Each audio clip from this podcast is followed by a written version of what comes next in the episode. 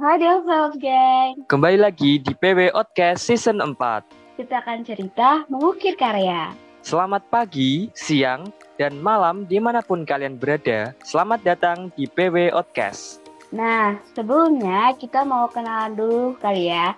Kenalin, aku Yunita dan partner aku, Reza. Kita berdua dari Pembangunan Wilayah Angkatan 2022. Nah, kali ini kita nggak cuma berdua nih. Kita punya bintang tamu yang keren banget, yaitu Ketua dan Sekretaris Jenderal HMGP. Mungkin dari Kak Eca, boleh berkenalan terlebih dahulu, dilanjutkan sama Kak Ecal. Oke, halo Develop Gengs. Halo juga nih buat Yunita dan Reza. Aku izin perkenalan diri ya teman-teman. Jadi kenalin nama aku Noverianda Ersya Kirana. Teman-teman semua bisa panggil aku Eca dan aku dari PW21. Hai Kak. Mungkin lanjut dari Kak Haikal. Oke, halo Develop Gang. Halo juga nih buat moderator kita yang kece nih, Yunita dan Reza. Perkenalkan nama aku Muhammad Haikal Gifari Atala. Saya dipanggil Haikal dan aku dari Pembangunan Wilayah Angkatan 2021 juga nih. Salam kenal semua. Hai, salam kenal Kak. Wah, ah, dari suaranya kayak semangat-semangat banget nih ya buat podcast kali ini. Iya, bener banget nih. Kayaknya kita harus memulai podcast ini dengan bahasan yang ringan dulu nih Yun. Jadi sebelum kita Boleh. masuk ke pembahasan utama, kita mau tanya dulu nih. eh, mungkin dari Kak Haikal dan juga Kak Eca, apa sih eh, makanan yang paling dikangenin dari daerah masing-masing? Mungkin bisa dari Kak Haikal terlebih dahulu nih. Oke, sebelumnya nih aku ini ya, aku kan asal dari Tangerang Selatan dan Tangerang Selatan itu kebetulan kayak kayak, eh, gak ada gitu makanan cara khasnya dari daerah ini sendiri. Tapi buat makanan yang dikangenin yang gak aku temuin di Jogja tuh atau mungkin aku belum tahu ya ada di Jogja atau enggak, itu tuh ada namanya kerak telur teman-teman. Nah, pasti tahu lah ya kerak, kerak telur seperti apa. Begitu. Iya, tahu. Wah, ya sih kerak Oke. telur emang enak banget. Iya sih, kerak telur tuh khas dari daerah Jawa-Jawa agak barat gitu emang ya. Oke, kalau Iya. selanjutnya dari Kak Eca nih, apa sih Kak makanan yang paling dikangenin? Oke, kalau dari aku sendiri, aku kan asalnya dari Sumatera ya. Nah, makanan Sumatera tuh jarang banget gitu loh. Aku temuin cita rasa itu sama kayak di Jogja. Nah, salah satunya tuh kayak dendeng balado, tempoyak, sama tekwan. Nah, itu tuh jarang banget ada rasa yang mirip kayak asli di Sumatera kayak gitu. Apalagi kalau dendeng balado itu, nenekku tuh punya resep tersendiri deh kayaknya. Karena rasa dendeng balado ya nenekku tuh beda banget sama dendeng-dendeng lainnya. Jadi itu sih yang buat aku kangen banget sama kampung halamanku seperti itu. Wah, Wah. dendengnya itu kayak emang beda ya kalau orang Sumatera asli gitu. Iya, beda. bener banget. Kalian harus nyoba sih kalau misalkan ke Sumatera. Iya. Oke, nah eh, habis membahas makanan-makanan yang buat kita lapar nih, kita akan bahas kali ini di podcast ini kita akan membahas mengenai kabinet baru. Nah, eh, kabinet baru ini kan pastinya sangat berpengaruh ya setiap eh, angkatan yang akan nantinya bekerja gitu. Nah, gimana nih perasaannya setelah diberi amanah sebagai ketua dan sekretaris jenderal? Mungkin dari Kak Eca, boleh? Oke, kalau dari aku sendiri ya rasanya tuh campur aduk sih. Ada rasa deg-degannya, takutnya dan segala macam. Jujur kalau di awal ya aku tuh masih denial gitu loh karena aku merasa apa ya, bukan merasa kurang mampu sih, tapi merasa eh, aku tidak fit in fit in ketua kayak gitu. Karena eh, aku cenderung suka kepanitiaan daripada organisasi. Jadi sebenarnya aku sih jauh lebih nyaman di event kayak gitu. Tapi aku merasa juga uh, jadi ketua HMGP itu sebagai tantangan baru buat aku dan mungkin ini emang jalannya aku kali ya untuk bisa mengembangkan diri dan mencoba hal-hal baru juga. Jadi ini cukup menantang sih dan uh, dan menyenangkan juga seperti itu. Oke, cukup challenging ya kak ya untuk menjadi ke- ketua gitu. Eh, lanjut sama Kak Haikal mungkin. Oke, kalau perasaan aku gimana ya kurang lebih sama kayak Eca juga ya. Kalau pastinya bakal apa ada perasaan yang campur aduk gitu. Ada senengnya, ada seneng bangetnya juga. Ya gitu kan. Dan juga menjadi sekjen ini juga menjadi tantangan tersendiri bagi aku karena ya jujur aja sebelumnya eh, aku pun belum pernah ada di posisi ini dan hal ini juga menjadi challenging bagi aku ya karena ini hal yang baru juga bagi aku dan pastinya aku juga uh, sama berjalannya HMGP periode 2023 ini aku juga sambil belajar sih gimana cara jadi sekjen yang uh, baik itu itu sih teman-teman Oke, tadi ada yang nyebutin challenging, terus kemudian denial, dan seneng banget nih. Mungkin perasaan campur aduk nih kayaknya dari Kak Hekal dan juga dari Kak Eca. Nah mungkin selanjutnya boleh nih jelasin bagaimana perjalanan dari Kak Eca dan juga Kak Hekal dari bergabung menjadi, menjadi bagian dari HMGP, kemudian sampai ke titik saat ini menjadi ketua dan juga sekretaris. Mungkin juga bisa dijelaskan nih, dulu dari divisi mana aja, dan mungkin uh, kayak step ataupun langkah-langkah kok bisa menjadi salah satu uh, pengurus ataupun bisa menjadi ketua dan juga sekretaris gitu. Silahkan kepada Kak Haikal terlebih dahulu. Oke, mungkin ini perjalanan awal aku ya. Mungkin ini aku jelasin dari uh, sebelum bergabung dengan HMGP.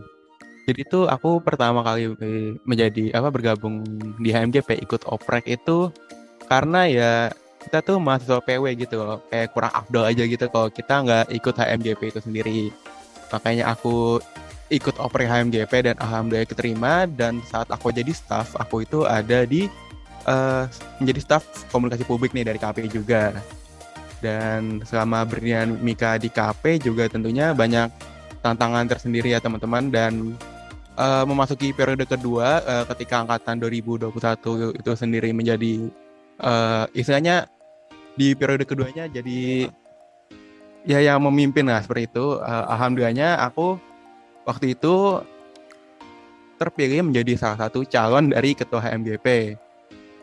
Oke, mungkin dari Kak Haikal cukup ini ya belajar lagi gitu ya mengenai uh, menjadi sekretaris jenderal ya tadi. Iya, benar banget. Selanjutnya uh, aku pengen tanya nih, gimana sih proses uh, dari pemilihan nama kabinet periode 2023-2024 ini? Kayak apa sih artinya dan apa sih filosofi dari na nama kabinet tersebut gitu? Mungkin dari Kak Eca dulu kali ya. Oke, jadi mungkin untuk yang uh, pertanyaan dari Reza dulu kali ya yang dijawab ya. Dari pertanyaan Reza tadi kan uh, bertanya awalnya bisa di HMGP itu seperti apa. Nah, kalau dari aku sendiri sih di HMGP itu sama kayak Haikal ya. Aku tuh dari divisi komunikasi publik juga dan kenapa aku pengen join di HMGP sebenarnya itu tuh gara-gara redivision sih awalnya. Dan di redivision itu kan kebetulan aku satu kepemanduan sama Mas Yusi.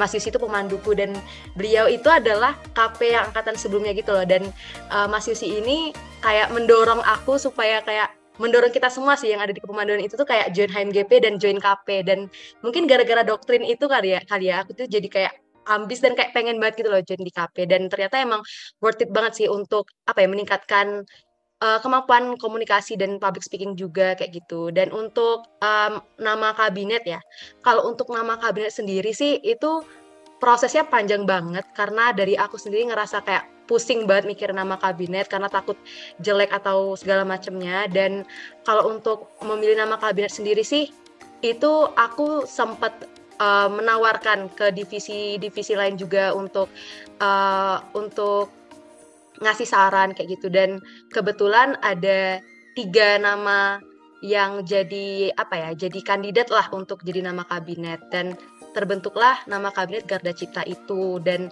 kalau untuk uh, nama kabinet Garda Cita itu sendiri sih sebenarnya itu adalah nama dari divisi media ya. Jadi aku cukup berterima kasih juga sama teman-teman dari dari divisi media yang udah menyarankan nama itu. Uh, kalau boleh tahu uh, artinya tersendiri tadi apa ya kak? Oke, kalau untuk artinya sendiri sih karena Garda Garda itu kan apa ya? Artinya kayak gerbang terdepannya gitulah dan cipta itu kan artinya kayak menciptakan sebuah karya dan harapannya kita yang ada di kabinet itu bisa menjadi garda terdepan untuk menciptakan karya melalui program-program yang ada di HMGP dan tentunya juga apa ya bisa menghasilkan program yang berkualitas dan juga untuk dan juga bisa melalui program itu kita meningkatkan kemampuan ataupun soft skill yang ada di diri kita sendiri gitu terutama untuk teman-teman yang join di HMGP dan juga seluruh uh, mahasiswa-mahasiswa yang ada di pembangunan wilayah seperti itu sih kalau dari aku. Wah, keren banget ya, Za. Dari artinya Garda Cipta itu Iya, sendiri. keren banget. Nah, tadi udah disebutin bahwa nama kabinet HMGP untuk tahun ini adalah Garda Cipta. Pastinya tiap organisasi nih, HMGP terutama memiliki visi misi yang diwujudkan dalam satu tahun ke depan. Nah, untuk kabinet Garda Cipta sendiri ini, kira-kira apa sih visi misi yang akan diwujudkan dalam satu tahun ke depan? Silakan mungkin dari Kak Eca terlebih dahulu. Oke, kalau untuk visi misinya sendiri sih sebenarnya udah tertera jelas banget ya di ADART dan sebenarnya tuh dari tahun ke tahun ya visi misi MGP itu ya itu gitu. Cuma mungkin aku di sini lebih memperjelas em, tujuan dan harapan aku eh, yang aku inginkan untuk HMGP. Jadi aku itu merencanakan ada namanya tuh prinsip UPON gitu loh. UPON tuh kan artinya kayak menuju atau ke atas gitu dan harapannya dengan hal ini dengan apa yang kita lakukan HMGP itu bisa menjadi lebih lagi seperti itu. Dan UPON itu sendiri terdiri dari upgrading, uh, practice, optimization dan juga neutral. Dan uh, empat itu apa sih? Jadi upgrading itu adalah harapannya melalui program-program itu tuh kita bisa meningkatkan kemampuan diri kita, terutama ya tadi terutama teman-teman yang join di HMGP. Jadi teman-teman bisa dapat value tersendiri bukan cuma capeknya aja ngeproker gitu loh. Nah, salah satu contohnya tadi kayak aku uh, aku merasa join di KP itu bisa meningkatkan kemampuan soft skill aku di bidang public speaking. Jadi menurut aku itu juga salah satu manfaat uh, join di HMGP seperti itu. Dan selanjutnya juga ada practice. Uh, practice ini artinya adalah uh, di sini tuh kita sama-sama belajar dan harapan ke depannya adalah uh, teman-teman yang ikut di HMGP ini bisa nambahin skill baru. Contohnya kayak teman-teman di media mungkin yang sebelumnya cuma bisa di editing, tapi harapannya ke depannya uh, waktu uh, join di HMGP selama setahun ini bisa meningkatkan kemampuan soft skill di bidang-bidang lain seperti kayak uh, meningkatkan kemampuannya di bidang uh, dokumentasi dan lain-lain sebagainya seperti itu. Dan untuk yang ketiga tadi ada upgrading ya. Eh, maaf, ada optimization mak maksudnya. Di optimization ini adalah uh, tujuannya untuk me mengoptimalisasi proker-proker yang ada di HMGP. Jadi secara uh, secara pembagian, uh, pembagian proker dan juga isi prokernya itu tuh menjadi lebih optimal seperti itu. Dan kalau untuk neutral itu artinya kita tidak memihak dan artinya teman-teman baik di jajaran divisi, eh maaf kepala divisi, wakil kepala divisi ataupun staff bebas untuk memberikan saran, masukan. Jadi HMGP ini bisa apa ya? Bisa berdiri uh, berdasarkan dari pandangan teman-teman semua seperti itu. Wah, keren banget ya pastinya. Tadi ada UPON, uh, upgrading, practice, optimization, Practice, optimization, dan juga neutral. Keren Ya. banget nih. Betul.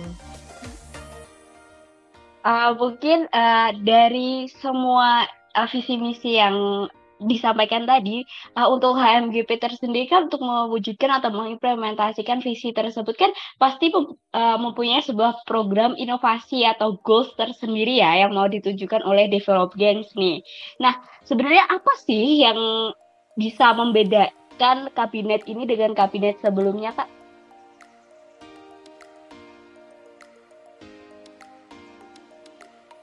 Oke, Oke, mungkin dari Kak Hai. Oke, gimana Yun? Oke, mungkin boleh dari Kak Haikal. Oke, sebenarnya dari inovasi atau goals yang ingin dicapai HMGP tentunya ada ya. Tapi eh, tentunya inovasi dari setiap tahun itu berbeda seperti itu. Dan mungkin eh, cara inovasi yang ingin dicapai itu ya seperti Eca bilang tadi, kita tuh di HMGP ini menerapkan prinsip UPON.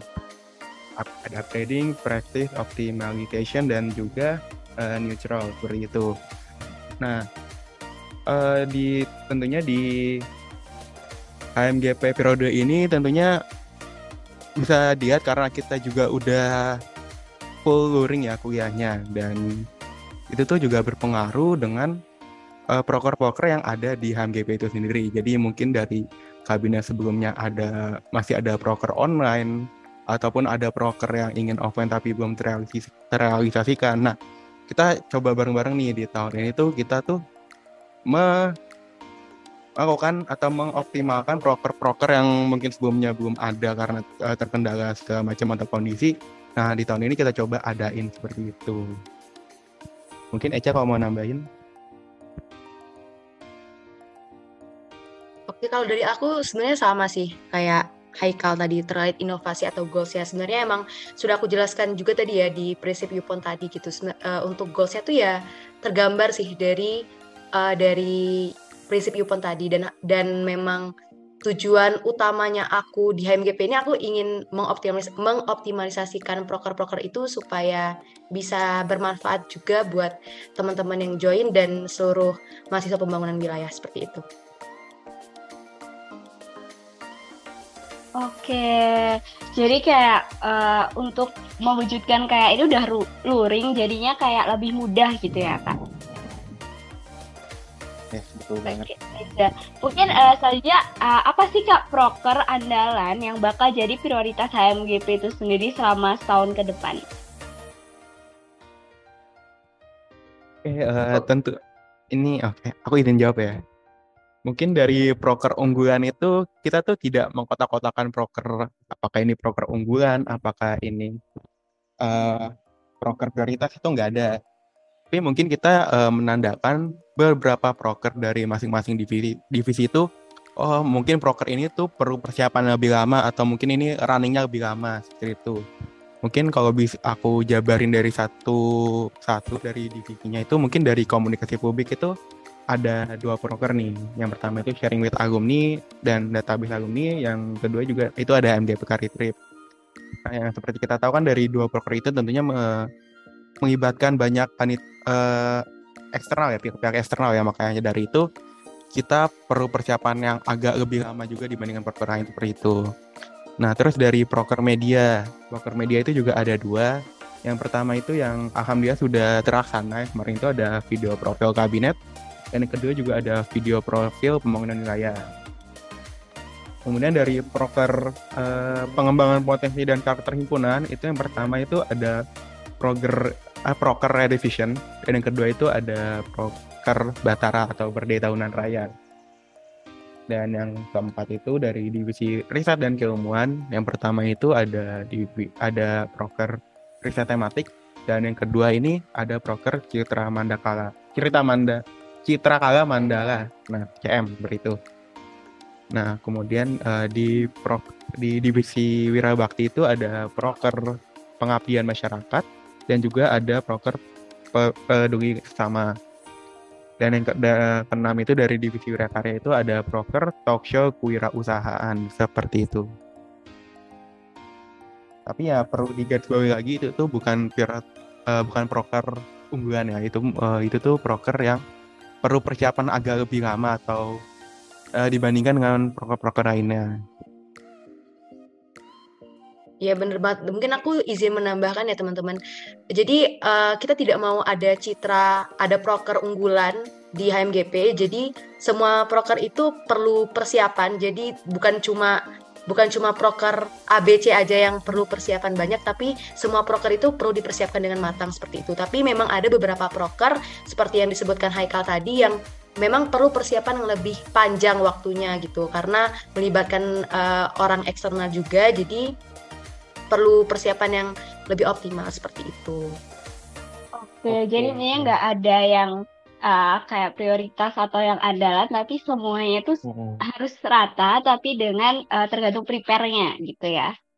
Nah, tadi udah berbicara mengenai proker dari tiap-tiap divisi nih. Ada, ada dari tadi ada uh, komunikasi publik, kemudian riset dan keilmuan dan lain sebagainya. Nah, kalau dari Kak Eca sendiri nih selaku ketua HMGP, apa sih satu atau mungkin dua hal yang menjadi kegusaran dari dulu sebelum menjadi ketua sampai sekarang menjadi ketua dan sangat ingin dibenahi. Kayak dulu tuh merasa ketika masih menjadi staff merasa bahwasanya ini tuh hal yang harus diubah dari HMGP atau harus dibenahi dari HMGP. Mungkin uh, dalam konteks personal Kak Eca selaku ketua HMGP ini apa sih yang mungkin jadi kegusaran yang dibenahi ke depan? Oke, kalau dari aku sendiri mungkin ini udah aku floorin juga ke kadif-kadifnya masing-masing ya. Mungkin hal yang jadi concernnya aku itu adalah di pengoptimalan proker sama di cara kerjanya sih. Pertama dari pengoptimalan proker itu aku merasa bahwa HMGP ini uh, masih online banget gitu dan emang benar kabinet sebelumnya itu kan uh, terbentuk itu pas masa online. Jadi mungkin pandangan saat penyusunan proker segala macamnya itu masih orientasinya online sehingga banyak proker-proker yang sebenarnya itu tuh uh, tidak relatable untuk dilaksanakan di divisi itu tapi dipaksa ada karena tuntutan online seperti itu. Dan mungkin itu sih yang ingin aku ubah karena kita tahun ini insya Allah akan full offline. Jadi arah um, dan apa ya tupoksi dari masing-masing divisi itu lebih dibenahi lagi untuk sesuai dengan semestinya dan tidak berpa ber berpacu pada online seperti itu. Dan kalau untuk cara kerjanya sendiri uh, aku dari aku sendiri sih merasa bahwa kita itu bukan cuma divisi sentris ya dulu, tapi itu lebih ke proker sentris gitu. Jadi kalau dari aku sendiri, aku kan dulu kebetulan aku PJ PW Outcast juga ya dulu. Dan juga aku uh, PJ SWA dan karir trip di komunikasi publik. Dan aku merasa bahwa kepemilikan proker aku itu hanya di proker aku aja kayak gitu. Dan mungkin itu sih yang ingin dibenahi se sehingga teman-teman semua yang ada di staff ini merasa memiliki di divisi itu dan uh, merasa memiliki juga di HMGP ini dengan apa dengan melibatkan teman-teman di uh, seluruh proker yang ada di divisi teman-teman dan untuk proker di divisi lain juga bakalan banyak keterlibatan teman-teman dari divisi uh, yang lainnya juga seperti itu. Itu sih kalau dari aku. Baik, wah dari Kaca sendiri tadi sudah menyebutkan bahwasanya ada dua nih ya. Yang pertama ada optimalisasi proker dan juga yang kedua ada uh, dari cara kerja sendiri. Kalau mungkin selanjutnya dari Kak Ekal selaku sekretaris jenderal nih, apa sih yang jadi kegusaran nih mungkin uh, bisa dijelaskan juga kepada kita? Eh, mungkin aku nambahin aja ya dan juga meng-highlight yang kata Eca tadi. Uh, mungkin yang poin kedua yaitu terkait dengan rasa kepemilikan, ke, rasa kepemilikan gitu, atau sense of belonging. Jadi benar banget kalau aku pun juga merasa kemarin di tahun menjadi staff itu aku hanya tahu atau terpaku dengan proker-proker yang aku pegang aja gitu. Sementara aku mungkin kurang tahu dengan proker-proker yang ada yang lain yang ada di divisiku maupun di divisi lain uh, tahu dari sini tuh tahu secara uh, mungkin dalamnya gimana, cuman mungkin cuma tahu warna aja gimana atau outputnya seperti itu. Nah mungkin yang aku pengen benahi di sini itu atau yang ingin aku tingkatkan yaitu sense of belonging tadi. Jadi uh, gak cuma satu dua orang aja yang merasakan kebermanfaatan dari adanya proker itu sendiri, tapi aku ingin semuanya baik pengurus maupun anggota itu memiliki rasa kepemilikan tersebut agar Eh, sama-sama mendapatkan rasa kebe rasa uh, kebermanfaatannya itu sendiri seperti itu. Oke. Oke. Jadi kayak lebih meningkatkan rasa kepemilikan dan lebih bisa saling melengkapi gitu ya, merasakan setiap proker-proker yang ada di setiap divisi gitu ya. Oke, mungkin uh, yang terakhir nih, harapan dan cita-cita untuk kabinet Garda Cipta tersendiri itu menurut Kak Haikal sama Kak Ica tuh gimana sih gitu? Mungkin dari Kak Haikal dulu atau Kak Ica? Oke, kalau dari aku sendiri ya, harapan dan cita-cita aku untuk Kabinet Garda Cipta ini mungkin udah aku jelaskan sebelumnya di visi misi yang tadi gitu, yang Yupon tadi. Harapannya itu semoga apa pun yang uh, semoga apa pun yang terjadi nanti, teman-teman um, bisa membantu aku untuk sama-sama mewujudkan uh, mewujudkan visi misi yang aku uh, rancangkan tadi yang dalam Yupon tadi, terutama dalam bidang mengoptimalkan proker dan juga uh, harapannya teman-teman keluar dari HMGP, eh, maaf bukan keluar ya tapi demis gitu, demis dari HMGP nanti tuh bisa apa ya, bisa mendapatkan manfaat dan bukan cuma sekedar oh, oh ya aku udah pernah ada di HMGP, bukan cuma sekedar kayak gitu, tapi benar-benar merasakan manfaatnya. Bukan cuma bukan cuma uh, sekedar join-join aja. Mungkin bisa mendapatkan manfaat dari relasi dari uh, peningkatan uh, kemampuan kemampuan soft skill teman-teman. Dan juga mungkin uh, apa ya bisa bisa menambah menambah ilmu juga gitu loh. Karena kan di sini juga ketemu banyak cutting juga kan. Mungkin bisa kayak sharing-sharing uh, masteran atau segala macamnya itu kan juga menguntungkan gitu ya buat buat kita gitu. Jadi itu sih harapan dan cita-cita untuk kabinet Garda Cipta yang pada intinya berharap semoga apa pun yang uh, yang tertuang dalam riset Yupon tadi itu bisa terlaksana dengan baik. Itu sih. Oke, itu menurut aku yang paling penting masterannya itu sih kak. ya itu Oke, boleh mungkin... banget tuh diminta, ya. Ya, mungkin dilanjutkan sama Kak Haikal. Gimana nih uh, tentang harapan dan cita-cita untuk kabinet Garda Cipta itu? Oke, mungkin untuk harapannya pada periode ini tuh ya mungkin aku berharapnya kan masing-masing teman-teman itu sebelum mendaftar HMGP tentunya ingin atau memiliki tujuan atau goals yang ingin dicapai ya. Nah mungkin harapanku sih uh, teman-teman yang sudah bergabung di HMGP itu sendiri dapat terwujud dapat terwujud cita-citanya seperti itu. Jadi mungkin tujuan awalnya semoga di periode ini dapat terwujud atau mungkin di periode ke depan seperti itu. Amin. Pastinya uh, kita selalu mendoakan, mendoakan yang terbaik ya Yun buat keberlangsungan HMGP selama satu tahun ke depan ini. Ya dong, pasti itu. Dan udah nggak kerasa kita panjang lebar ngobrolin tentang kabinet Garda Cipta langsung sama ketua dan juga sekjen Kak Eca dan juga Kak Hekal yang pastinya keren banget dan sangat insightful. Dan juga buat para pengurus HMGP harus banget notice nih sampai sama apa yang disampaikan pada podcast kali ini agar bisa menjadi bekal untuk mengemban amanah satu tahun ke depan. Benar banget ya. Nah, buat teman-teman yang masih kepo nih sama kegiatan apa aja sih yang ada di HMGP khususnya di kabinet baru ini yaitu Garda Cipta bisa banget kepoin di Instagramnya at HMGP underscore UGM selain itu di sosial media lainnya melalui link https tidak dua garis miring garis miring link 3 garis miring HMGP underscore UGM Oke, nah untuk menutup podcast kali ini aku ada pantun nih Yun. Mungkin nanti waktu bait satu sama dua bisa dijawab cakep ya. Oke, boleh banget. Apa Oke. tuh, Za? Pergi ke pasar membeli lori. Cakep. Cakep. Tidak lupa membeli bunga waru. Cakep. Cakep lagi. Saya dan Junita pamit undur diri. Semoga HMGP jaya selalu. Amin. Amin. Cakep Wah. banget. Gak terasa ya ternyata. Amin. Ya podcast kali ini tuh terasa cepet banget gitu ya. Nah sekian mungkin dari aku Yunita, Reza, Kak Echa, dan Kak Haikal. Mohon maaf kalau ada salah kata dari kita. Terima kasih dan sampai jumpa di episode selanjutnya. Oke, okay, Develop Gangs. Bye-bye. Bye, terima kasih Thank sudah you. mendengarkan. Bye, makasih semua. Terima kasih.